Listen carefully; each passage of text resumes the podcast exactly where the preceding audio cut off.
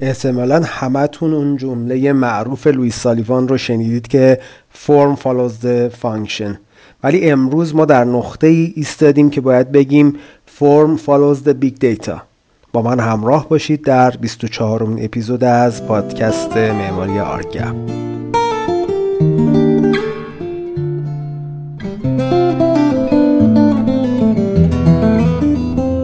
سلام.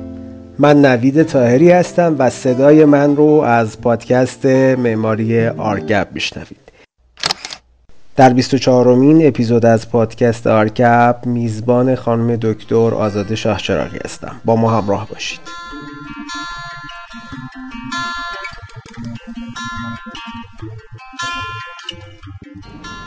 عرض درود و شب بخیر خدمت همراهان این رسانه. ضمن اینکه خیلی از دوستان ممکنه زنده نبینن این برنامه رو پس عرض وقت بخیر دارم. طور که می‌دونید موضوعی که در این سیزن دوم برنامه ما آغاز کردیم یکی از موضوعاتیه که دغدغه اغلب و اکثر بچههایی است که دارن کار حرفه‌ای معماری انجام میدن و یا دانشجوی معماری هستن. به هر شکل موضوع موضوع پربحثی هست. البته می‌دونم زمان کوتاه برنامه ما شاید جوابگوی این نیاز نباشه. خب شاشقی هم به جای ما تو چند سنیگه اضافه میشن و انشالله گفتگومون رو باشون آغاز می‌کنیم. می‌کنم. سلام. شب همگی به خیر خیلی ممنون از اینکه این دعوت رو انجام دادید. من هم امیدوارم یه یک ساعت خوبی رو داشته باشیم و یه مقدار بتونیم در مورد معماری معاصر ایران گفتگو بکنیم. بسیار عالی. خیلی متشکرم. شما دومین مهمان خانم برنامه ما هستید. سی و اندی برنامه برگزار شده و خانم مهندس حریری که اومدن گفتن انشالله با حضور من این صد میشکنه و دوستان همکاران خانم بیشتر تو این برنامه حضور پیدا می‌کنن. حالا امیدوارم واقعا این ریتم ادامه پیدا بکنه. من چون می‌دونم موضوعمون ممکنه یه مقدار نیاز به گفتگوی بیشتر داشته باشه. وقت رو نمی‌گیرم. شاید با این سوال بهتر شروع کنم که اگر میگی معماری معاصر ایران دقیقا منظور ما چه هستش؟ اینو اگر یه تعریفی ازش بدید من ممنونتون میشم. خواهش می‌کنم. بله خیلی سوال خوبیه و موضوع خوبیه. به من مقدمه عرض بکنم که این عنوانی که گذاشتید روی این بحثا به عنوان معماری معاصر تاریک و روشنها اول من از این عنوان شروع بکنم که عنوان خوبیه. برای اینکه فقط تاریکی نداره و روشنی هم خیلی زیاد داره. به شرط اینکه ببینیم چگونه میبینیمش. چون بیشتر نقدها پنل ها گفتگوها حالا این روزها بیشتر با live مختلفی که من دیدم.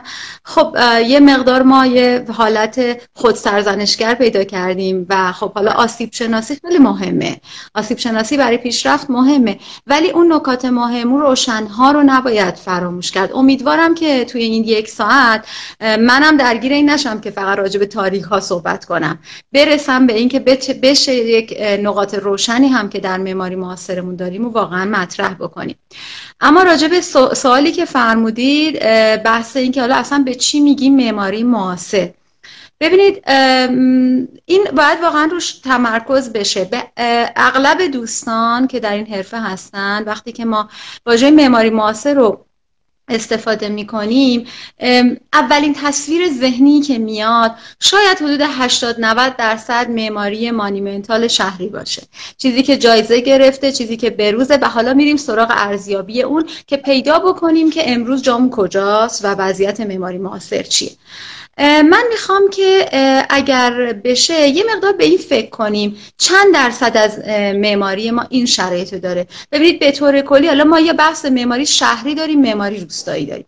متاسفانه جریان خیلی جدی در خصوص معماری روستایی با اندیشه معاصر که به نظر میاد نداشتیم. یعنی همیشه از بافت روستاها لذت می‌بریم و ارزش هاشو مطرح می‌کنیم و ولی وقتی قراره که توش اتفاق جدیدی بیفته اصلا یک مشکلات تاریک داستان میشه متاسف بله میشه تاریک داستان که میریم توی مثلا روستای بکر خیلی عالی با معماری تاریخی فوق العاده بعد یا می‌بینیم آپارتمان سازی شهری شده بله. پس ب... اینو بذاریم کنار فعلا بله. پس بنابراین اون چیزی که فعلا داریم بحث معماری معاصر می‌خوایم راجبش داشته باشیم ظاهرا یک نوع معماری شهریه خب حالا این معماری شهری که اتفاق افتاده در دهه های اخیر خب چند درصد در حقیقت monumental public اثرگذاره و چند درصد در حقیقت مسکونی با در حقیقت جریان های اجتماعی اقتصادی داره بیشتر شکل می‌گیره تا به هر حال اندیشه معماری. واقعا باید اینا رو یه مقدارش فکر بکنیم.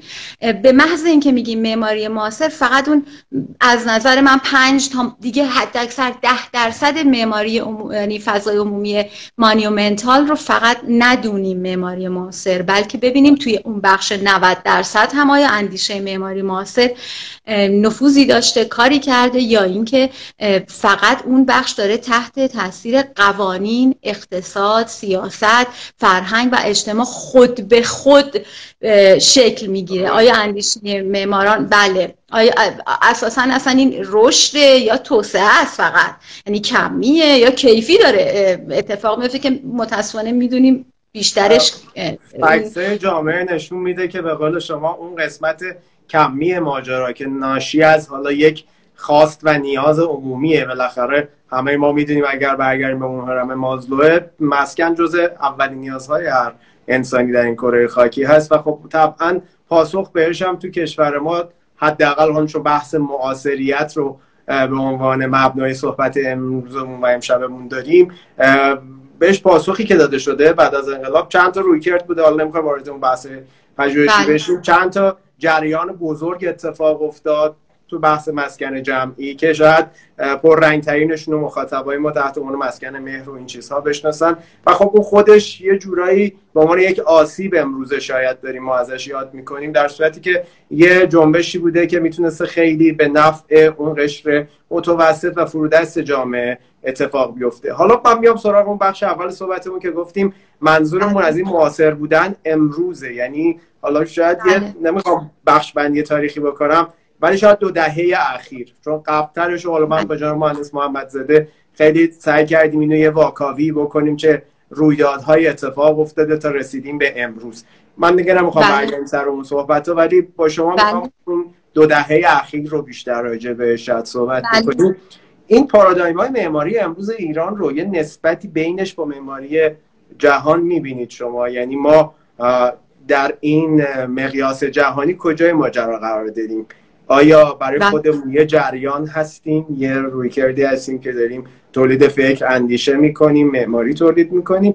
یا نه؟ ما هم یه بخشی از اون دهکده جهانیم چون این صحبت خیلی جاها هست دیگه مثلا درست. خیلی بحث خوبیه. من اینم خدمت در واقع دوستانی که الان دارن گوش می‌کنن این گفتگو رو بگم. واقعا این یک ساعت ما و خیلی کمه. زمان بسیار کمی برای که همچین موضوع فوق العاده بزرگی رو مطرح کنیم. برای اینکه شما توی سلسله برنامه دارید به صورت زنجیری مباحث رو پیگیری می‌کنید نکته خوبیه. بنابراین منم موافقم که رو بحث دقیقا معماری امروز بیایم صحبت کنیم. یعنی ما این معماری معاصر رو می‌خوایم بحث کنیم. یکی میگه از چهار دهه پیش از سه دهه پیش دو دهه پیش یک بذارید اجازه بدیم که ما این یه ساعت رو با جسارت در حقیقت بنده فقط راجع به امروز صحبت بکنیم. بله. یعنی همین زمانی که درش هستیم. ببینید اون سوالی که مطرح کردید یعنی نسبت معماری معاصر ایران با پارادایم های معماری جهان خیلی سوال مهمیه که ما کجای کاریم؟ برمیگردم به پاسخ اولم. ما گفتیم ما یه یه 5 درصد ده درصد معماری monumental ی داریم که داریم توش اندیشه های معماری رو پیگیری می‌کنیم و معمارای خیلی زیادی وقت دارن می‌ذارن و خیلی موفقیت های خوبی در دهه اخیر توش اتفاق افتاده. این مسئله در حقیقت award competition یا prize مختلفی که داره اتفاق میفته من از آسیب شناسیش میگذرم جنبه مثبتش رو می‌بینم که با زحمت به دست اومده و بالاخره در حقیقت معمارای ایرانی تو عرصه های مختلف دارن ماحصل تلاش و زحمتشون رو سعی می‌کنن که در حقیقت در رسانه های بین المللی تر نشون بدن. و این اتفاق خیلی خوبیه. تا یه نکته باقی میمونه. که خب یک مخاطب می‌تونه بپرسه که اگر که ما اینقدر معماری موفقه پس چطور؟ من اینجایی که من زندگی می‌کنم چرا اینقدر بده؟ شهرهای من شهرهایی که ما داریم توش زندگی می‌کنم مشکل داره. این نکته ای که می‌خوام خدمتون بگم بلا فاصله به سوالی که پرسیدید پیوند می‌خوره. ببینید ما اگر که بیایم نگاه بکنیم به اون اندیشه معماری که در معماری معاصر ما جاریه و ساریه میشه گفت حدودا می‌تونیم یه نوع دستبندی پیدا کنیم تو این که ما داریم معماری برای معماری رو جلو می‌بریم یا معماری برای مردم رو. بعد میایم تو اون بحث معماری برای معماری که خیلی از معمارا به اون بحث اعتقاد دارن. مثل بحث هنر برای هنر معماری برای معماری. می‌بینیم که برای اینکه اون اندیشه های پیشرو معماری اتفاق بیفته ناخداگاه سرویس و خدمات معماری میره به سمت اینکه مخاطب الیت رو پیدا بکنه بتونه اندیشش رو در حقیقت تحقق کالبدی ببخشه. پس بنابراین باز تو هم 5 درصد دیر می‌کنیم و بعد این در حقیقت 90 95 درصد دیگه فضای کالبدی ما واقعا به نظر می‌رسه که رها میشن به دست اقتصاد و اجتماع و فرهنگ و سیاست و قوانین سپرده میشن که هر چی در اومد. حالا این نسبت بله. صحبتتون رو قطع کنم امیدوارم فراموش می‌کنم. الان این چیزی که اتفاق افتاده خب ببینید شما به عنوان کسی که تو حوزه آکادمیک خیلی اکتیوه. 20 سال فکر بله. می‌کنم حداقل دارید کار حرفه‌ای می‌کنید تو این جنبه کمتر از حالا بالاخره همه ما من از 20 سال پیش شروع کردم آموزش معماری و دانشجو شدم. حالا هر کدوم یه قبل از ورود به دانشگاه و تدریس هم یه دوره آموزش داشتیم که بله. کرد به هر سوال بنده این هست. این ضعفه که شما میگید عملا تمرکز همه قشر حرفه‌ای ما روی یه بخش محدودی از این ماجراست و یه بخش عمده ای رها شده. این ضعف این شکافه در حقیقت شاید بگم از دانشگاه نشأت می‌گیره از نسبت ما معمارو با جامعهمون نشأت می‌گیره. یعنی آیا واقعا ما با جامعه دچار یه انفصالیم؟ یعنی اون اتصال فکری و رفتاری و اینا رو نداریم. درک نمی‌کنیم اونا رو یا خودمون رو بالاتر می‌بینیم.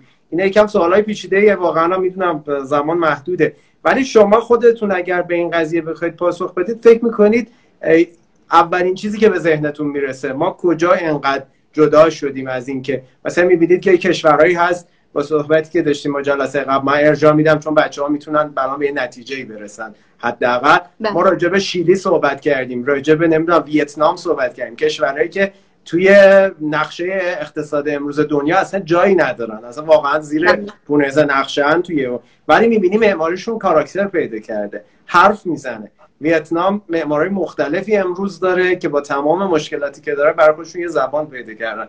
معماری معاصر ما آیا اصلا این زبان رو داره یا نداره؟ اگه داره خیلی خیلی مثال خوبی زدید. یعنی الان هم بیشتر دوستان شاید یاد آقای آرونا بیفتن که دارن در چه حوزه ای کار می‌کنن و اصلا برای چی دارن شناخته میشن. یعنی این داستان معماری بر معماری در خدمت مردم هست در اصل مسئله و مشکلات جدی رو می‌خواد حل بکنه. نه اینکه فقط در حقیقت مثل اون دومینوه فقط بخواد حرکت بعدی در در حقیقت اثر هنری رو به دنبالش باشه. به من صحبتم رو یکم واضحتر مطرح می‌کنم. اینکه من در حقیقت دیدم به معماری فقط یک دید آرتیستیک و هنرمندانه باشه یا اینکه دید علمی باشه. بنابراین سوالی که پرسیدید که مشکل از کجاست نکاتی که فرمودید درسته. بخشش آموزش بخشش دانشگاه بخشش حرفه است بخشش جدایی حرفمندان این تخصص از در حقیقت واقعیت واقعیت هایی که داره اتفاق میفته من یه مثال می‌خوام بزنم. ببینید قبلش لازم بگم ما اون مسئله یک دهه اخیر رو مطرح کردیم که چقدر اوارد و جوایز خوبی در حقیقت معمارا در حقیقت به نام خودشون ثبت کردن معمارا ایران و باعث خوشحالیه. می‌خوام بگم تو این یک دهه دو دهه اخیر یه اتفاق خیلی مهم تو کشور ما افتاد که تصمیم گیرندش معماران نبودن. و اون توسعه کمی دانشگاه ها بود. خب این مقدار تعداد زیاد فارغ و تحصیل که قاعدتا با علاقه وارد این رشته شده بودن و اون تصمیم برای توسعه کمی که اتفاق افتاد که میگم معمارا براش تصمیم نگرفتن. حتی دانشگاه خیلی بله خیلی سطوح خیلی خیلی بالا براش تصمیم گرفته شد. یک مسئله ای رو پیش آورد. در کنار این توسعه کمی که مورد اعتراض خیلی بود بالاخره یه اتفاقای کیفی افتاد. در واقع من حداقل توی این کمتر از دو دهه‌ای که رسما کار آموزش انجام میدم و کار پژوهش انجام میدم 17 18 سال بالاخره من دارم واقعا بعضی موقع نیمه پر لیوانم شما ببینیم واقعا کارهای جدی پژوهشی و تحقیقی داره انجام میشه. منیفست و دکترین های زیادی داره مطرح میشه. درسته که ما اتفاقات کمی و بیکیفیت یا کم کیفیت هم داریم. اما یافته های زیادی داریم. سوال اینجاست که چطور اینها به این جریان های معماری معاصر ما گره نخورد؟ یا نمی‌خورد اتفاق می‌گفتی دقیقا تو ذهنم بله. داشتم می‌گفتم پس خروجی این اتفاقات این حجم آدمی که داره کار ای تو محیط دانشگاه می‌کنه نمی‌دونم امروز چند نفر فارغ التحصیل دوره پی اچ دی داریم توی معماری یا هر سال نمی‌دونه. واقعا چقدر هر سال داره اصلا اضافه میشه به این تعداد. ولی خب نکتهش اینه که چرا مثلا ما مثل سای آرک نمی‌تونیم دستاوردهای دانشگاه و اون تکنولوژیکمون رو ببریم در عرصه کار عینی و حرفه‌ای ببینیمش. چرا یکی مثلا مثل تامین اونجا دارن ولی ما شبیه تامین تو ایران خیلی نداریم. یعنی شاید من نمی‌تونم مثلا مثالی بزنم. و شاید داریم اما هنوز ندیدیم. یا شاید داریم هنوز هنوز بسترش آماده نیست که در حقیقت دیده بشن. ببینید بالاخره وقتی که ما چشمامون رو ببندیم و نخوایم ببینیم دیده نمیشه دیگه. ببینید ما وقتی که الان شما تو سوشال مدیا تمام وبسایت ها رسانه ها فقط در حقیقت به هر صورت تو حوزه کاری ما روی یک مثلی مسائل ویژه دائما تمرکز میشه. یعنی برداشت ها فرمال جوایز این لیست جوایز واقعا اینا جا میمونه. تا اینکه دوباره به خودمون بیایم. من برای همین خواهش کردم که واقعا اول بگیم ما منظورمون از معماری معاصر چیه؟ اون چیزی که داریم بازتاب میدیم به خارج از ایران خوبه بد نیست. ولی همه اون چیزی نیست که ما داریم توش زندگی می‌کنیم. من می‌خوام این نکته رو با اجازهتون برای اینکه موضوع روشنتر بشه ما هی داریم داریم حرکت می‌کنیم. بر صورت بحثمون هم مثل برین استورمینگ و طوفان ذهنیه. الان ما اومدیم گفتیم اجازه بدید معماری معاصر رو 100 درصد ببینیم. نه 5 درصد به علاوه 95 درصد. بله، بله. و اجازه بدید فقط معماری برای معماری فقط معماری برای الیت نبینیم. بیایم معماری برای مردم ببینیم. اول اگر این موضوع رو بخوایم باز کنیم ببینید اون وظیفه ای که حرفه حرفه ما دارن معمارای ما دارن برای اینکه سطح آگاهی رو ببرن توی فرهنگ اجتماعی سطح آگاهی رو بالا ببرن به نظرم اون که رها شد. یعنی اینکه بذارید یه مقایسه خیلی کوچیک بکنم ببخشید که حرفا با هم تداخل پیدا می‌کنه ولی آخر سر بالاخره این تصویر گفتگوی امروز ما روشنتر میشه این بحثایی که داریم می‌کنیم. بذارید من یه مقایسه بکنم. خیلی خیلی مقایسه معمولی و ساده با پزشکی. دانشمندان مختلف توی لابراتوارهای مختلف تحقیقاتی انجام میدن. مقالاتی در واقع طی مقالاتی تحقیقات و نتایج کاراشون منتشر میشه. داروهای مختلف کشف می‌کنن روش های درمانی مختلف کشف می‌کنن و خود در حقیقت این تخصص رو به پیشرفت جلو میره. حالا بعضی از این یافته ها زمانی کارآمد میشه که بیاد به زبان ساده تری در اختیار مردم قرار بگیره و lifestyle اونا رو تغییر بده. مثلا فرض کنید تو بحث تغذیه تو بحث دارو. بیان به ما بگن که آقا مثلا ما کشف کردیم که این ویتامین با این فرمول رو فلان موضوع رو اثر داره. از این بر میان به ما یه جدول خیلی ساده میگن. میگن که مردم مثلا تو تغذیهتون این ماده استفاده کنید این میوه بخورید قوی میشید و یعنی بحثای در واقع تخصصی علمی خیلی سنگین یه واسطی داره برای اینکه تبدیل بشه به یک موضوع قابل فهم و اثر بذاره رو lifestyle زندگی ما در عرصه بهداشتی و غیره.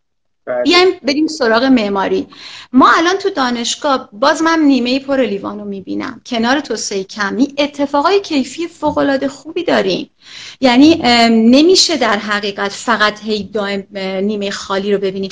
من به شخصه به واسطه وظیفه‌ای که دارم تو رساله های دکترا تزهای مختلف زحماتی که کشیده میشه رو می‌بینم واقعا ما حقیقتا نسبت به یک دهه دو دهه پیش که اصلا پژوهش تو معماریمون معنی داشت واقعا حرکت کردیم. اما سوال اینجاست این چرا در واقع تبدیل نمیشه توسط یک واسطی به اون چیزی که تزریق بشه و کیفیت معماری رو بهتر بکنه؟ بله. می‌دونید؟ این یه مسئله خیلی جدیه. نمیشه گفت فقط تقصیر دانشگاه فقط تقصیر حرفه. این یه موضوعی که امیدوارم قسمت روشن بحثمون باشه که این نسلی که الان توی این یک دهه دو دهه واقعا دارن تحصیل می‌کنن بالاخره با علاقه دارن این کار می‌کنن. بالاخره همه چیز و امیدوارم این انرژی تزریق بشه به زودی. در حرفه و تاثیر بذاره به شرطی که ما فقط دنبال اون 5 درصد نباشیم. یعنی ما دنبال مسائل اون 90 95 درصد ساخت و سازی که توی کشورمون داریم باشیم برای اینکه هدف غایی معماری اینه که کیفیت کالبدی محیط زندگیمون رو خوبتر کنه. ما می‌دونید اینجا ارزشش رو پیدا کنه اما یه نکته دیگه هم هست. من البته نمی‌خوام فقط مونولوگ بشه من صحبت کنم. اما این من اضافه کنم. من کشورهای مختلف رو که دیدم واقعیت آرشیتکت های یا جوامع تخصصی و صنفی و حرفه ایشون روی آگاهی دادن به مردم وقت می‌ذارن. ببینید در کشور ما هنوز که هنوزه مردم به طور عمومی معماری رو یک مسئله لوکسی می‌دونن. که یه خرج اضافه برای کارشونه. شما حالا تو هر مقیاسی می‌خواید ببینید طراحی داخلی معماری معماری منظر حالا بحث شهرسازی که تصمیم گیرهای در حقیقت بخش دولتی و های بزرگ و داره رو جدا می‌کنه. اما ما چقدر رو این کار کردیم که بابا معماری برای بهتر شدن کیفیت زندگی شماست. من یه بار در حقیقت یک در حقیقت گزارشی می‌دیدم. خیلی جالب بود. از این بازارچه های محلی بود توی شهر فکر می‌کنم توی کشور آمریکای شمالی بود. از این بازارچه های محلی که حالت مثلا یه شنبه بازار شنبه بازار دارن یه آرشیتکتی یه غرفه ای زده بود و یه تابلوی زده بودش که مثلا architecture for one cent. خیلی عجیبه. برای اینکه مثلا شما سکه یه سنتی رو اصلا جای دیگه میندازن توی حوزه آبنی بله. و این خودش باعث شده بود که مردم برن سراغش و این گزارش داده بود که من هدفم از این کار اینه که به من مراجعه می‌کردن می‌گفتن حالا مشکلاتشون رو می‌گفتن مثلا خونه من این مدلیه که گاراژش از مثلا اینجا جداست می‌خوام برم تو خونه بعد از تو گاراژ برم چیکار می‌تونم بکنم؟ و ایشون پلان می‌کشید. و یواش یواش اینا میفهمیدن که چند تا دیوار رو می‌تونه جابجا کنه و بعد اینا می‌شدن مشتری این آقا و بعد می‌رفتن دفتر خدمات می‌گرفتن. ببینید حرکت این مثال کوچیک رو زدم حالا زمانمون هم کمه. ولی ما چقدر داریم وقت می‌ذاریم که خب. واقعا بگیم معماری بله. اگر حرفتون رو قطع نکنم و فکر کنم امروزه یه چیزی داریم تحت عنوان رسانه و رسانه انحصاری هم نداریم. ببینید همین پلتفرمی که من و شما داریم صحبت می‌کنیم یک سال دو سال پیش هم امکانش وجود داشت ولی مرسوم نبود. یعنی الان سه سال اینستاگرام امکان لایو گذاشتن به شما میده با یه اکانت خیلی معمولی ولی خب اصلا این گفتمانه نبود. این گفتمان حالا تو این social media داره یه برای یه اساسی من نوعی و چند تا از دوستان دیگه دارن این شرطو ایجاد می‌کنن. تک تک آرشیتکت مطرح ایران از اونایی که کار آکادمیک می‌کنن تا اونایی که کار حرفه‌ای یه صفحه social media دارن. خب این دریچه بهترین فکر می‌کنم مبناست برای بقیه این کارو کردن و یعنی الان آرتیست ها اگر بخوایم بگیم حتی نقاش ها حتی اونایی که خیلی هم الیتن یعنی نسبت به ما بله. معمارا خیلی خاص دارن از این دریچه برای ارتباط گرفتن با مخاطب استفاده می‌کنن در صورتی که بله. معمارها شاید هنوز این گفتمان رو من به شخص خودم خیلی تلاش کردم چند وقته این گفتمان رو از جامعه معماری ببرم بیرون یعنی صحبت کردم که مثلا یه جغرافیدان هم شاید اینجا بیاد یه تاریخ شناس هم بیاد یه نمی‌دونم استاد علوم مثلا نمی‌دونم زیست شناسی هم که می‌تونه در این رابطه یک نظریاتی بده چون ماجرا یک combination یک رشته multidisciplinary معماری و نمیشه فن تخصصی صرف دیدش. ولی این به مرور اتفاق میفته چرا خب این اتفاق نداریم؟ مثلا شما نوعی از این صفحه می‌تونید استفاده کنید آگاهی بخشی رو یکم عمومی ترش بکنید و خیلی از دوستان این به عنوان البته این آگاهی بخشیه خوبه که عمومی بشه. فقط خیلی هم سطحش نباید بیاد پایین. یعنی ببینید به قول شما معماری خب یه دانش multidisciplinary و همزمان interdisciplinary یعنی هم بله. چند دانشی و هم میان دانشی حرکت کنه و ما یه مشکلی هم که حالا از اون برداریم اینه آره. که بالاخره ما یه فرهنگی داریم که در حقیقت مالک هر لحظه هر تصمیم می‌خواد می‌گیره. یعنی صبح تصمیم بگیره یه دیوار خونش رو جابجا کنی کسی نمیره سراغش. و عجیب هم این علاقه تو فرهنگ ما بین مردم در حقیقت رایجه و خودشون رو مطلع کافی می‌دونن راجع به این بحث. این مشکل هم البته ما داریم یعنی فقط نمی‌خوام بگم مسئله یک طرف است. اما یه نکته ای باز تو صحبتتون گفتین من این رو باز می‌خوام ادامه بدم. بحث میان دانشی بودن معماری هم خیلی مهمه که باز ما بتونیم در حقیقت تازه یه راه نسبت تناسبی با معماری معاصر خودمون و پارادایم های معماری دنیا پیدا بکنیم. ببینید این میان دانشی بودن در معماری رو به نظرم ما صمیمانه و عمیق قبول نکردیم در کشور خودمون. من می‌خوام که از این فرصت استفاده کنم این بحث رو هم باز بکنم. ببینید ما کماکان عقیده داریم به معمار هنرمند. کماکان شما تو بحثاتون هم این چند شب من این سری برنامه رو پیگیری می‌کردم داشتید. کماکان به طور عجیبی به سوپر استار ساختن اعتقاد داریم. در صورتی که شما میاید توی دنیا می‌بینید که واقعا دوره سوپر استار شدن تقریبا تمامه. شما الان بیشتر گروه ها رو دارید می‌بینید کار می‌کنن و تیم ورک چقدر مهمه و فقط تیم ورکه که می‌تونه امروز جواب بده به این مسئله میان میان دانشی. برای اینکه من معمار مگه چقدر علوم اجتماعی علوم انسانی. حالا ساز و تاسیسات و غیره رو میام حالا به عنوان تخصص تو تیم می‌ذارم. ولی چقدر آگاهم. در صورتی که شما می‌بینید که تو دنیا داره تیم ورک کار میشه. یعنی ببینید حداقل زمانی که ما دانشجو بودیم اسم سوپر استارا خب خیلی زیاد بود. از تا دواندو و پرنسو پیانو بگیرید تا کول ها و غیره. اما الان شما میگید گروه MVRDB گروه بیگ وست واقعا گروه تیم ورک معنی دارن. بعد شما میرید پروسس دیزاین کار اینا رو نگاه می‌کنید می‌بینید ماتریس هایی که کار می‌کنن جلساتی که می‌ذارن هم هایی که دارن. تیم ورک به معنی واقعی در صورتی که ما داریم تا گیر افتادیم. ببخشید اینو میگم. تو سوپر استار سازی برای اینکه تازه فرهنگ ما یه جورایی گرفتار این برند سازی داره میشه. تازه فکر کردیم خب دفاتر بیان سوپر استار سازی بکنن بهتر بچرخن ببینید اینا پارادوکسه.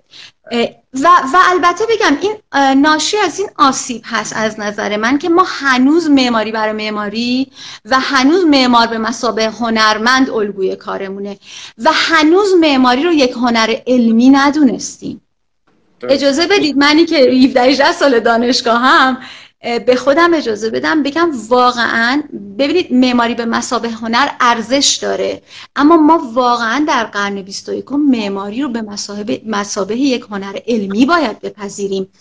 من باید علوم رفتاری علوم اجتماعی بحثای انرژی بحثای اختصاصی اقتصادی ببخشید بحثای اجتماعی کالچه بوم کلایمت وقتی همه اینا رو می‌خوام در تصمیم نهاییم در طراحیم ببینم چطور می‌تونم ادعا کنم که من به عنوان هد همه تصمیم ها رو می‌گیرم؟ چگونه ما ببینید اینها اجازه این اتفاقات هنوز اجازه نداده که ما جسارت بکنیم و بگیم مثلا نسبت معماری معاصر امروز ما با پارادایم های جاری در دنیا چی هست؟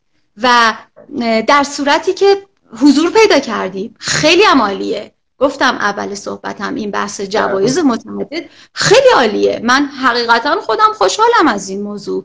میگم در کنار آسیب هایی که داره بازم بازم خوبه. بالاخره ما توی فشارهایی هم هستیم. یعنی ما بالاخره الان دفاتر خیلی راحت نمیچرخن. ما همه اینا رو می‌دونیم. چقدر مشکلات داریم به خصوص مسائل اقتصادی. ولی با این حال داریم تلاشمون رو می‌کنیم. فقط عرض بنده اینه که اون اتفاق اساسی زمانی میفته که حداقل این چند تا مسئله رو ببینیم. تا اینجای صحبت اگه جمع بخوام بکنن یکی اینکه اون 95 درصد بقیه معماری رو فراموش نکنیم. یکی اینکه معماری فقط به مسابه هنر دیگه تمام شده. معماری یک هنر علمیه. هنر در حقیقت طراحی بر اساس دانش نیاز داره. امروزه نمیشه غریزی بهش نگاه کرد. کاملا همینطوره کاملا همینطوره. ببینید مثلا من برای اینکه باز این موضوع روشن شه مثال می‌زنم. بیشتر در حقیقت کسایی که الان فعال هستن در معماری و حوزه‌ای مرتبط ببینید ته ذهن هنوز form follows function. یعنی بلافاصله برنامه عمل کردید شرح خدمات قرارداد بکشین سرانه مترش. در صورتی که سال هاست که form follows big data ز. یعنی شما وقتی پروژه های خوب دنیا رو می‌بینید می‌بینید اینا یه بیگ دیتا اینا خارج شده دقیقاً. big data ییه که اون big data هر روز داره update میشه. برای اینکه update بشه teamwork دائم داره کار می‌کنه تیم داره کار می‌کنه. اصلا یک نفر و بحث سوپر استار ببینید اینا امیدوارم خود خب. خدا نکرده سوء تعبیر بشه. این هیچ چیز خاصی در ذهن نداریم. ما داریم جریان معماری امروز رو می‌بینیم می‌دونید؟ من اتفاقا خواهم دکتر میان صحبتتون ما اصلا این season قبلی رو که مطرح کردیم به عنوان یه بخشی از این آسیب شناسیه بود که اصلا آقا این وجود starchitect تو دنیا چه معنای کارکردی داشته؟ اصلا امروز دیگه یه همچین حرفی معنا میده یا نه؟ و تقریبا فکر می‌کنم اکثر دوستانی که اومدن و صحبت کردن به همین جنبه ها پرداختن و خیلی خوب دقیقا همین وجود تیم رو صحبت کردم. با حامد بدری احمدی عزیز صحبت می‌کردم تو همون season. دقیقا اومد گفت آقا من نمی‌دونم 15 سال چقدر وقت روی تیمی کار کردم که از یک دو نفر از خودم شروع شد و امروز 26 نفریم ما. و اون خانواده یه نفر نیست. حالا ممکنه به اسم ایشون نوعی یا خیلی تیمای دیگه خیلی از اساتید ما خیلی از بچه های ایرانی که الان امروزه زبان زد هستن و اسمشون داره دیده میشه در قالب یک تیمن و خوشبختانه بله. این جنبه جنبه مهمی هست و مثلا بله. اینو یه مقدار بهش بپردازیم شاید موضوع یه مقدار متن معماری نبود. حاشیه بود از دید خیلی از اساتید و دوستانی که حتی تو این موضوع گفتن ما وارد دیالوگ نمیشیم چون احساس می‌کنیم حاشیه ولی ماحصلش من فکر کنم اون ده گفتگو اگه کسی گوش بده الان سیزن قبلی ما تهش این بود که آقا جون امروزه دنیا تغییر پیدا کرده. یه دگردیسی توی حرفه ما اتفاق افتاده. این دگردیسی خروجی شده این نکات. این نکات رو اگر می‌خوای امروز حرفه ای باشی باید در نظر بگیری من من که زنجیره صحبت بله. قطع نشه یه تیکه از اون بخش قبلیمون موند. فقط اینو من توی پرانتز بگم. شما داشتید می‌گفتید جای دیگه دنیا دانشگاه هست کار حرفه‌ای مارکت هم هست. یه چیزی این دوتا رو به هم وصل می‌کنه. من فکر کنم شرکت های دانش بنیان وظیفهشون همینه. یعنی یه چیزی که داره تو مارکت کار می‌کنه اصالتش هم داره از دانشگاه و اون سیستم خروجی علمی می‌گیره و این دوتا رو به هم پیوند می‌زنه. چند تا مجموعه تو ایران خدای که الان راه افتاده. حالا من اصلا بحث تبلیغ و اینا نیست البته هدف این هست. اما تقریبا می‌تونم بگم که مشخصا در حرفه ما نتونست خیلی معنی بشه. من یه مثال عینی می‌خواستم بزنم که بچه ها پیگیر بشن چون خیلی موقع بله. حرفایی که ما می‌زنیم به قول شما یه طوفان ذهنی ایجاد می‌کنه سوال میشه بله. و پاسخ رو نمی‌تونه شاید مخاطب پیدا کنه. کارگاه بله. هفت و هشت که گروه دیبا عزیز عزیز راه انداخته توی کارخانه فناوری آزادی. بچه ها اگر می‌تونن page شون سایتشون حتی اونجا حضوری برن. الان از معدود مجموعه هست که داره کمک می‌کنه شما یه ایده رو بتونی به منصه بروز برسونی. حالا به عنوان آرشیتک یا طراح صنعتی یا هرچی.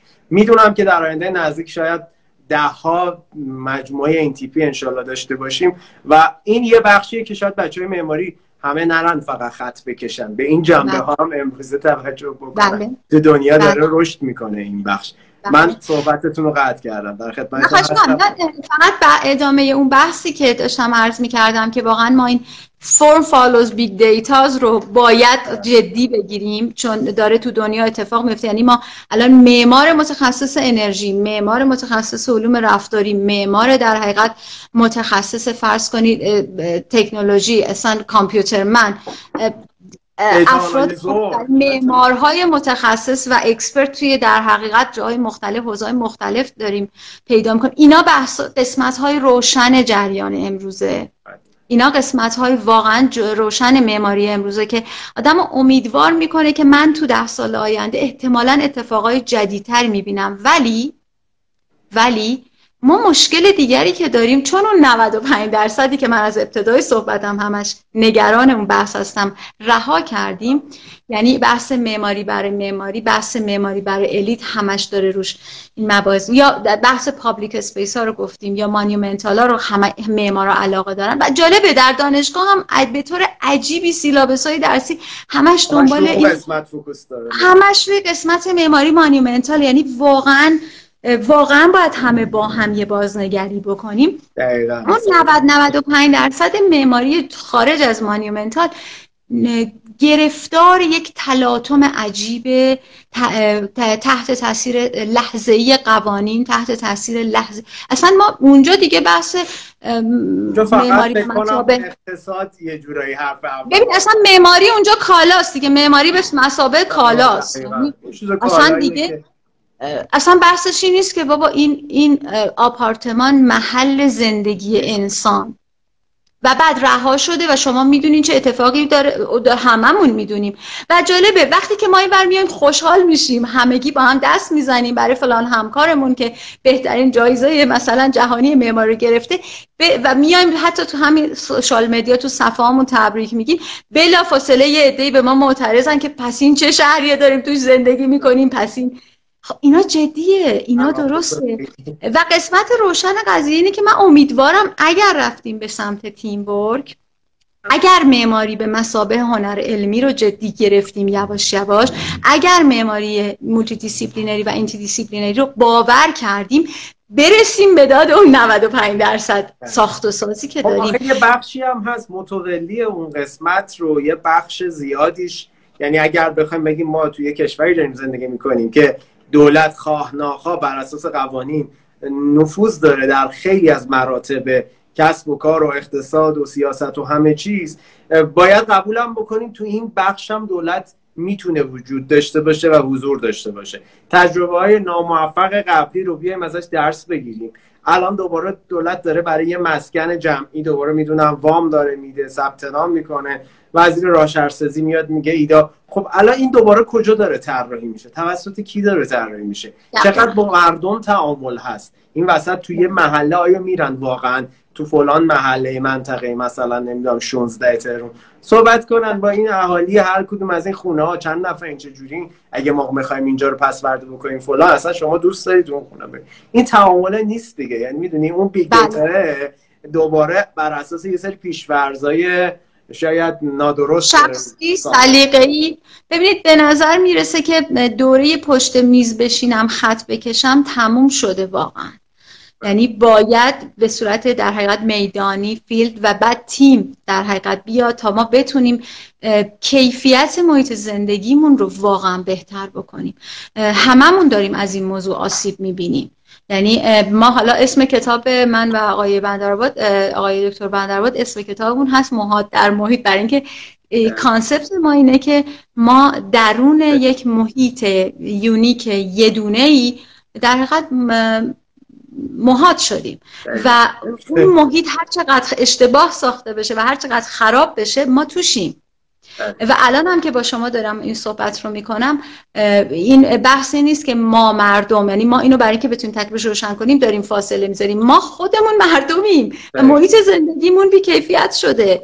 ببینید حالا البته بحث خیلی مفصله ولی صحبت بنده این بود. یعنی این دعوت شما بهانه ای بود برای بنده که بگم ما اون 90 95 درصد رو رها نکنیم تیم ورک کار کنیم معماری رو علمی بدونیم چقدر دانشگاه حرکت بکنه چقدر حرفه حرکت بکنه که بتونیم این انرژی فوق ای که برای یه بار تو تاریخ ما داره اتفاق میفته و اون تعداد زیاد فارغ دست رو بتونیم به سمتی برسونیم. می‌دونید این خیلی مهمه. من اول خیلی به این موضوع با یه دید نگران و منفی نگاه می‌کردم همیشه که مثلا چند صد دانشکده در ایران داریم که یکی میگه 600 تا یکی میگه 800 تا. یعنی ما آمار درستم هیچ موقع نداشتیم. بالاخره هستن. و همش فکر کردم که می‌دونید تا مطرح میشه سریعا همه نگران بازار کار و فارغ التحصیل و بیکاری و اولا که ما تعداد زیادی صادر کردیم. یعنی یه عالم architect همینطور در حقیقت از ایران. جاهای دیگه در واقع دارن مشغول میشن و به حداقل تو برای خود من این چند سال اتفاقات جالبی افتاده. یعنی مثلا می‌بینم که از فلان دانشگاه به من ایمیل می‌زنن کشوری که من هرگز نرفتم. ولی بحث همکاری پیش میاد بعد می‌بینم که مثلا یک دانشجو ایرانی مثلا اونجا بحث تخصصی می‌خواد کار بکنه. گفتن که یک متخصص موضوع بومی مثلا معرفی بکنید رو این موضوع. مثلا میان لطف دارن معرفی می‌کنن. و بعد من از این طریق متوجه شدم که چقدر بچه ها فعالن؟ یعنی ما صادرات معمار داریم. ببخشید البته اینو به مزاح میگم خدای نکرده سوء برداشت نشه. از طرفی فکر کردم که این انرژی فوق است. برای اینکه داره اتفاق میفته ما فکر می‌کنم بدون استثنا من واقعا فکر می‌کنم که یک مقطع تاریخی خیلی جالبی در معماری داره برای ما شکل می‌گیره و این همه فارغ و تحصیل یعنی سرانه تعداد جمعیتمون به تعداد معمارامون اگه بگیریم فکر کنم تو جهان اول باشیم. یعنی من فکر می‌کنم داره این اتفاق میفته علاوه کمی که رکورد داریم. من فکر می‌کنم من گفتم تو صحبت بهتون یه مقاله چند وقت پیش میخوندم حالا رفرنسش هم نمی‌دونم چقدر دقیقه. ولی داشت می‌گفت که فارغ التحصیلای معماری توی ایران مثلا توی پنج سال اخیر با تمام دانشگاه‌های معماری اروپا تقریبا برابری می‌کنه یعنی هر چقدر اونا فارغ التحصیل تو کل قاره اروپا داشتن ما هم همینقدر توی ایران داشتیم. به هر شکل حالا این جنبه کمیشو من کاری ندارم. دغدغه حرفه مندی هم خودش یکی از آسیباست خانم دکتری هم فراموش نکنیم. مجبور میشن به خاطر اینکه تامین معاش بکنن اون قسمت اصلا کیفی رو نادیده بگیرن. شما بله بله. تو هر شهرداری منطقه تو هر شهر بزرگ ایران که برید از شهرداری که میایید بیرون یه سری مغازه های اون رو می‌بینید که زده تهیه نقشه فلان بیسار. و اینا دقیقا دارن خدمات مهندسی میدن با کمترین بله. قیمت نازلترین قیمت و نازلترین حتی کیفیت یه موقعی. چون می‌خوان با حداقل تامین اون نیاز اون کارفرما و مالکی که اومده یه پروانه ای بگیره و اون آدم هم هنوز آگاه نیست سرمایه چند میلیاردیشو داره روی نقشه ای می‌گذاره که این پلان خیلی دقیق نیست خیلی درست نیست خیلی صحیح نیست. ولی تصورش اینه که اصلا به قول شما هم گفتی اصلا این جایی نداره توی اون سبد هزینه های یک به بله. پروژه ساختمانی و خب اینم یه بخشی از تلخی ماجراست نمیشه ازش ببینید الان تقریبا تمام صحبت هایی که توی این 45 دقیقه خدمت شما داشتیم داره کم کم این حلقه های این زنجیر به همدیگه متصل میشه و دوباره ما می‌بینیم که یه شبکه‌ای بین صحبت های بنده و شما هستش که تقریبا آسیبا داره پیدا میشه جهت ها داره پیدا میشه فرصت ها داره پیدا میشه. بله ما می‌دونیم که توسعه کمیه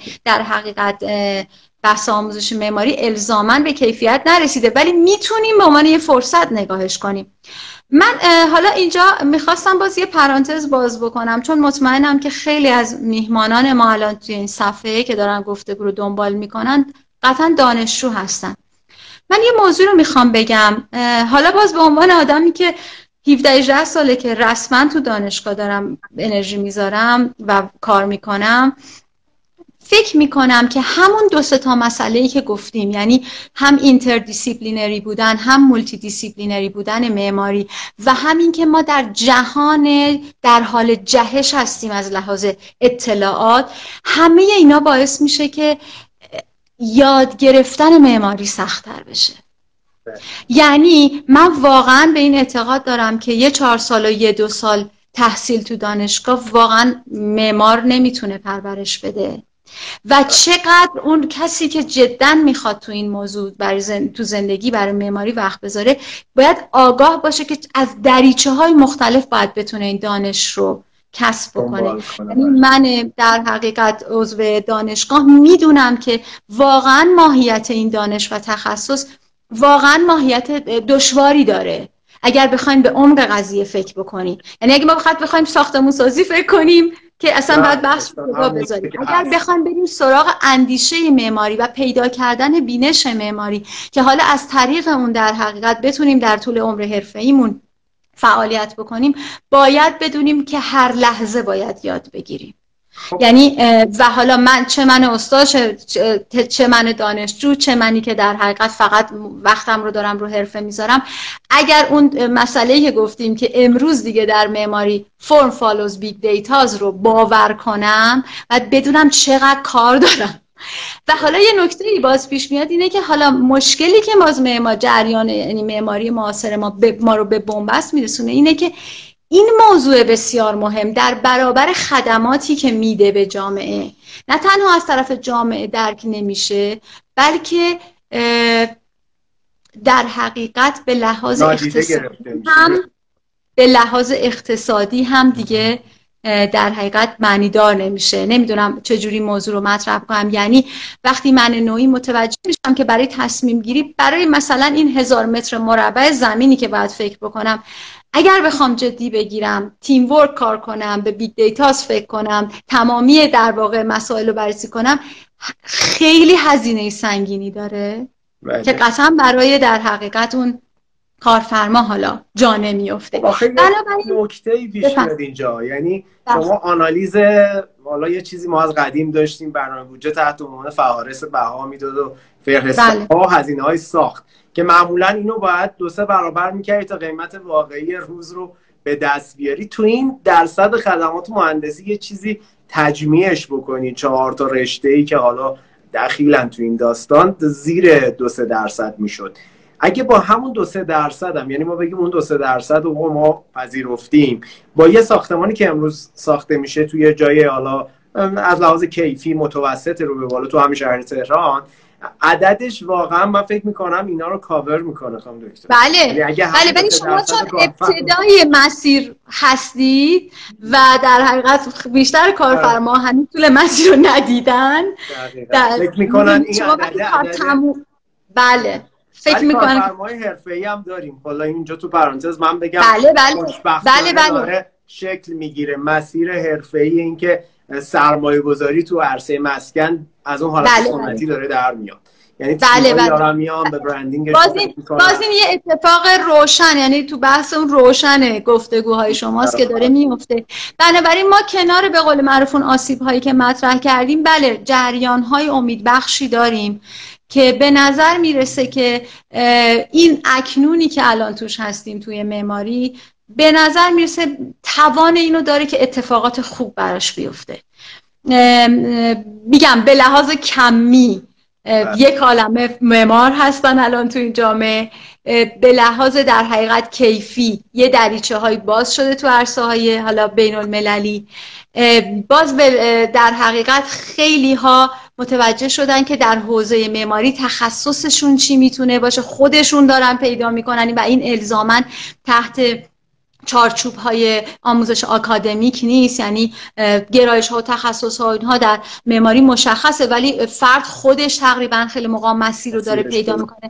به نظر می‌رسه اتفاقای خوبی داره میفته و من فکر می‌کنم که اگر در واقع اون رابطه اون اتفاقاتی که داره به طور جدی توی بحث‌های پژوهشی جلو میره.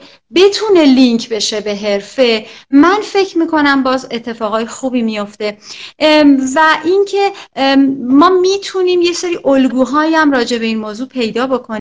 من یه مثال بزنم خدمتون. مثلا در حوزه فرض کنید اون حوزه‌ای که من اطلاع دارم طراحی برج ها و های رایزا ساختمان های بلند مرتبه. یک مؤسسه ای هست که این هر از یک طرف یک بازوی پژوهشی داره برای اینکه روی طراحی معماری و مسائل ساختمان های بلند مرتبه معماری تازه تاسیسات انرژی کار می‌کنن تحقیق می‌کنن.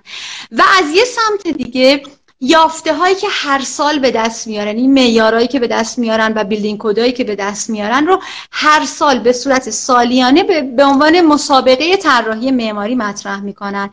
و بعد از همه دنیا تو این مسابقه شرکت می‌کنن و باید معیارهایی که اعلام شده رو در طراحی لحاظ کنن بعد قضاوت نهایی هم بر اساس همین اتفاق میفته که آیا این معیارهایی که مؤسسه اعلام کرده بود در طراحی دیده شده یا نه؟ و این به صورت در حقیقت خیلی جالب و ممتدی داره رشد می‌کنه. یعنی اینا خیلی دقیق و تخصصی دارن میرن جلو و خیلی جالب این تحقیق و طراحی رو به همدیگه پیوند دادن و حالا این وسط بحث مسابقه هم که هستش مسائل هنری خلاقیت و غیره رو هم از دست ندادن و بسیار الگوی جالبی بود از نظر من وقتی میدم مثلا شما میایین تو بخش پژوهش می‌بینید اینا حتی مسائل بسیار ظریف مثل space syntax یعنی نحو فضا یا حتی دیگه grammar shape تمام اجزای این در حقیقت high-rise ا رو دونه دونه تحقیق دارن راجبش. حتی راجب به اینکه مثلا grammar shape لابی چی باید باشه معیارا رو در میارن و از اون طرف طرحها هم سالیانه ارتقا پیدا می‌کنن. و همیشه فکر می‌کردم هنوز می‌تونه مسابقات این کار مهم رو برای ما تو کشور ما انجام بده. به شرطی که وقتی مثلا ما مسابقه ای داریم برگزار می‌کنیم تو ایران اون میارهایی که اعلام میشه و خواسته های ابتدایی بر اساس تحقیق اعلام بشه و در حقیقت طرها بتونن در حقیقت به طور عمومی واقعا همه شرکت بکنن و بعد هم در قضاوت معیارهای اولی فراموش نشه. و اینجوری یواش یواش ما این چرخ بحث هم رو یه جورایی دقیقا ببریم جلو و, و اینجا که اگر اینجوری ببینیم مسئله رو قطعا دیگه همه به این می‌رسن که واقعا تیم ورک چقدر مهم میشه و چقدر در حقیقت اون هنر علمی داره جلو میره. می‌دونید؟ ببخشید که حالا بحثم میگم که یه ذره شاید به خاطر محدودیت زمان من تونتون صحبت می‌کنم. ولی سعی کردم که با این مثال بگم ما چجوری می‌تونیم روندها مسیرهایی رو پیدا بکنیم که واقعا به این انرژی فوق العاده زیادی که امروز در جامعه تخصصی معماری به واسطه حضور یک عالم جوان معمار داریم چجوری باید بتونیم از این فرصت تاریخی یه بالانسی بین این برقرار کنیم. من به خاطر بله. اینکه تقریبا به دقایق پایانی صحبتمون داریم نزدیک میشیم چون فکر می‌کنم یکی از سوالایی که شاید لازم بود بهش پاسخ بدیم تقریبا بحثای خوبی رو من فکر می‌کنم کاور کردیم گفتگومون امشب یکی اینکه اول تو پرانتز این چیزی که صحبت کردید راجبش اگر بعد بتونید در یه استوری چیزی بهش ارجاع بدید که بچه ها بتونن سایتش رو ببینن بله بله. که این دیتا رو برن یه مقدار دقیق‌تر باشه بله بله. یه وبسایت خیلی خیلی خوبی هم دارن. این مؤسسه من حتما این کارو می‌کنم. اگر این یعنی... بفرمایید بله الان آدرسشون رو در ذهن ندارم ولی خیلی خوب. بعد الان سرچ کنید لینک بدید. بله. برام به بچه‌ها اطلاع رسانی بله. می‌کنم. خانم به نظرتون معماری معاصر امروز ما دارای یک قوامیه در امروز؟ یعنی میشه گفت که این معماری با همه اون شاخصهایی که شما گفتید. یه بخشش بحث مسابقات جهانی بود یه بحثش بخش این همه دانشجوی مرتبط با این حرفه و غیر و حالا میشه گفت این آیا واقعا یک زبان یک قوام یک چیزی برای چارچوب می‌تونیم تعریف کنیم که امروزه ما اینو داریم یا هنوز باید بذاریمش توی بخش گنگی که به قول شما دوباره میاد تو اون درصد بندی حالا واقعیت هایی هست اینا رو ما بحثی روش نداریم. اونو همه می‌تونن لمسش کنن. به نظرتون چنین قوامی برای این معماری که ازش داریم حرف می‌زنیم وجود داره یا نه؟ ما هنوز سردرگمیم تو این بازار. چند دقیقه وقت هست؟ چون شما زمان رو دقیقا پنج دقیقه. خب خب خیلی خوبه. برای اینکه من می‌تونم یه ذره با مدل صحبت بکنم راجع به این سوال شما که آیا چارچوب داره یا نداره. ببینید آقای گروتر وقتی که می‌خواد بحث زیبایی رو در معماری مطرح کنه یه مثال فوق العاده جالب می‌زنه. میگه جریان هایی که در معماری در حال حرکتن چند جریانن. در همیشه بودنم در طول تاریخ. مد دارید سبک دارید ارزش ها دارید. بنده با جسارت می‌خوام بگم یه پارادایم هایی هم دارید. یعنی علاوه بر و تشبیه می‌کنن احتمالا برای خیلی از دوستان این موضوع آشناس یا خوندن این مطلب رو. میگن تصور کنید شما کنار ساحل دریا وایستادین. یه امواجی رو, رو می‌بینید که اینا موجای خیلی ظریف کوچیکی هستن که تونتون هم حرکت می‌کنن و میان میرین. اینها در واقع جریان های مد هستن. بله. بعد زیر این امواج امواج یه ذره بزرگتر و عمیقتری دارید که اینا سبک ها هستن. باز زیر سبک های امواج عمیقتری دارید که ذره بزرگترن و عمق بیشتری هن. اینا ارزش ها و معیارایی هستن که احتمالا تو پرسش شما این مطرح بود. و بنده می‌خوام بگم که ما در دنیای پسان مدرن یه پارادایم هایی رو داریم تجربه کنیم که اینا باز حتی زیرتر یعنی امواج بسیار عمیقتری هستن که در لایه های پایینتر دارن به جریانات رویی. انرژی میدن و حرکت میدن. آقای گروتر این تشبیه فوق العاده زیبا مطرح می‌کنه. من در مورد معماری امروز واقعیت اینه که در ایران هم همینو ما می‌بینیم. یه اتفاقاتی میفته ما رو ناراحت و نگران می‌کنه ولی می‌دونیم اینا گذراست چون مده. بله. یه سری مسائل هم داریم مثل سب که خیلی زحمت کشیدن که تدوینش بکنن بنویسنش و واقعا هم عالیه. یه ارزش های اون پایینا داریم که نگرانشیم و دنبالشیم میگیم قبلا داشتیم الان نداریم. توی تلاطمیم که پیداشون کنیم. اما همزمان تحت تاثیر پارادایمایی هم هستیم. من فکر می‌کنم اینجوری میشه در حقیقت اتفاقات فوق العاده متنوعی که داره میفته رو دید. یعنی دوباره تو این چند لایه. فکر می‌کنم زمان تموم شده. امیدوارم که تونسته باشم. تایمرش راه نیفتاده که میگه خدا شد بله. پس به نظر شما ما اون اتفاقاتی که نگران کننده هست شاید انقدر ریشه ای نیستن. آخه ببینید تو اون 95 درصد ما نشد صحبت کنیم. یه چی داریم که خیلی نگران بله. اتفاق بله دیگه بله من این مسئله هم که گفتم تو اون بخش معماری در معماری قابل شناسایی و اینکه بگیم حالا اون نوسان اون موجا نگر ولی وقتی که بحث 90 95 درصد ساخت و سازمون رو رها کنیم ببینید چند سال پیش بود اینو خیلی سریع بگم یکی از architect های هنرمند محاسبه کرده بودن. من این صحبتشون رو فراموش می‌کنم فکر می‌کنم آقای شادمهر راستین بودن. خیلی جالب بود. می‌گفتن که رفتن آمار رو دیدن و میگن در تهران اون موقع سالی یک میلیون متر مربع ساخت و ساز داریم. یعنی ما هر بار هر سال داریم در تهران یه شهر جدید می‌سازیم. حالا بکن و بساز دیگه. بله. و بعد شما تصور کنین که ما از الان تصمیم بگیریم اینا اوضاش خوب بشه. چقدر عالی. یعنی بیایم بحث انرژی رو ببینیم بحث در واقع روانشناسی رو ببینیم تاسیسات رو ببینیم اقتصاد رو ببینیم تصمیم بگیره این جامعه که منفعل نبونه. البته منفعل نیست ولی خب بیشتر تو تدوین قوانین بره مواظبت کنه. قوانینی که به ضرر در واقع کیفیت محیطی رو مراقبت کنه که اتفاق نیفته. می‌دونید؟ خیلی جاها باید معمارا فعال بشن. شاید این کمیت امروزی که داریم این کارو بکنیم. این فعال بودنه و ایزوله نشدنه. ما یه بخشی از کارمون آگاهی بخشی جمعیه. من فکر کنم اون توده جامعه انقدر آگاه نیست انقدر که درگیر انتخاب یک نوع سنگ واسه یه پروژه است. درگیر این نیست که هزینه های انرژی که این پروژه تحمیل. می‌کنه آسیبایی که به محیط خودش و نسلهای بعدیش داره می‌زنه. ما باور کنید تو کشور اروپایی حتی برای تخریب یه پروژه اینا کد دارن یعنی شما اون بتونی که از پروژه استخراج میشه باید دانه بندی بشه و این بله. دانه بندی حتی دور ریخته نمیشه دوباره باید بره ریسایکل بشه بله. حالا شما بله. ببینید ما هر بار تو هر پروژه‌ای که یک ساخت و ساز جدیدی اتفاق میفته چه حجمی از های ساختمانی رو می‌بریم در حومه شهرها مدفون می‌کنیم که اینا موزل اینا آسیب اینا رو بعد ببینید مثلا تحت عنوان آموزش های مهندسی مثلا بحث HSE مطرح میشه. ولی واقعیت اینه که خیلی جدی گرفته نمیشه. حالا حساب کنید من روشن قضیه اینه که این جامعه بسیار پر جمعیت معماری بخواد یه کاری بکنه. تاریک قضیه اینه که هممون با هم همه چیزو بذاریم کنار و بگیم ما می‌خوایم سوپر استار درسته. خیلی ممنون واقعا.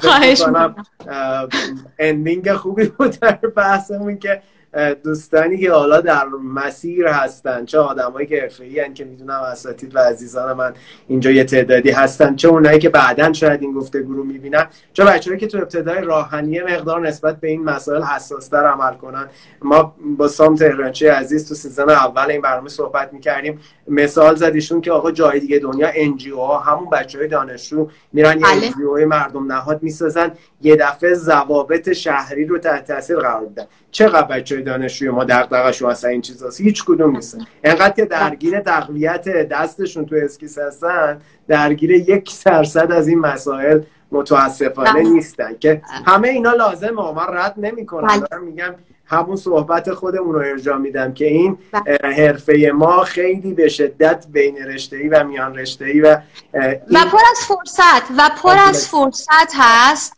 و این جذاب و پویاش می‌کنه. یعنی واقعا جذابیت معماری به نظر من که پر از فرصت هست برای اینکه آره. مسیرهای جدید توش ساخته بشه و همه با هم توی مسیر نرن تو ترافیک گیر کنن. خواهش می‌کنم. یه دقیقه صحبتمون دیگه مونده. من بعضی موقع هم ارور میده زودتر قطع می‌کنه اینستاگرام.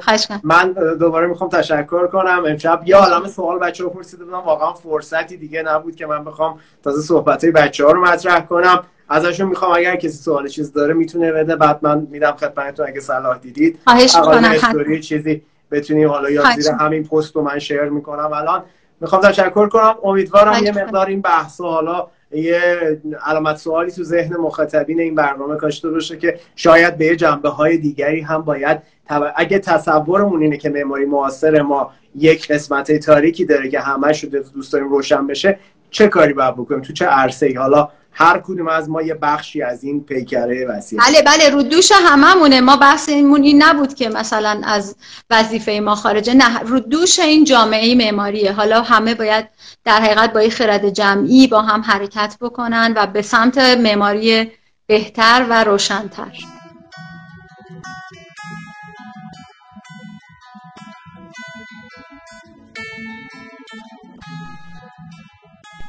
آنچه که شنیدید اپیزود 24 م از پادکست آرگپ بود. اکنون که این اپیزود منتشر میشه یعنی حدود نیمه آذر ماه 99 هستیم و چهار ماهی از تولید پادکست مماری آرگپ میگذره. مرسی که تو این مدت کوتاه با همراهیاتون با نظرات ارزشمندتون در کنار ما بودید. ما نیم نگاهی هم به نظرات ارزندتون توی صفحه اینستاگراممون با آدرس آرگپ پادکست داریم. امیدواریم که شما رو اونجا بیشتر ببینیم. ما سعی می‌کنیم گزیده ای از گفتگوها رو در قالب متن نوشته یا فایل های صوتی در اونجا با شما به اشتراک بگذاریم. در پناه حق باشید. این اپیزود اپیزود 24 از آرگپ بود.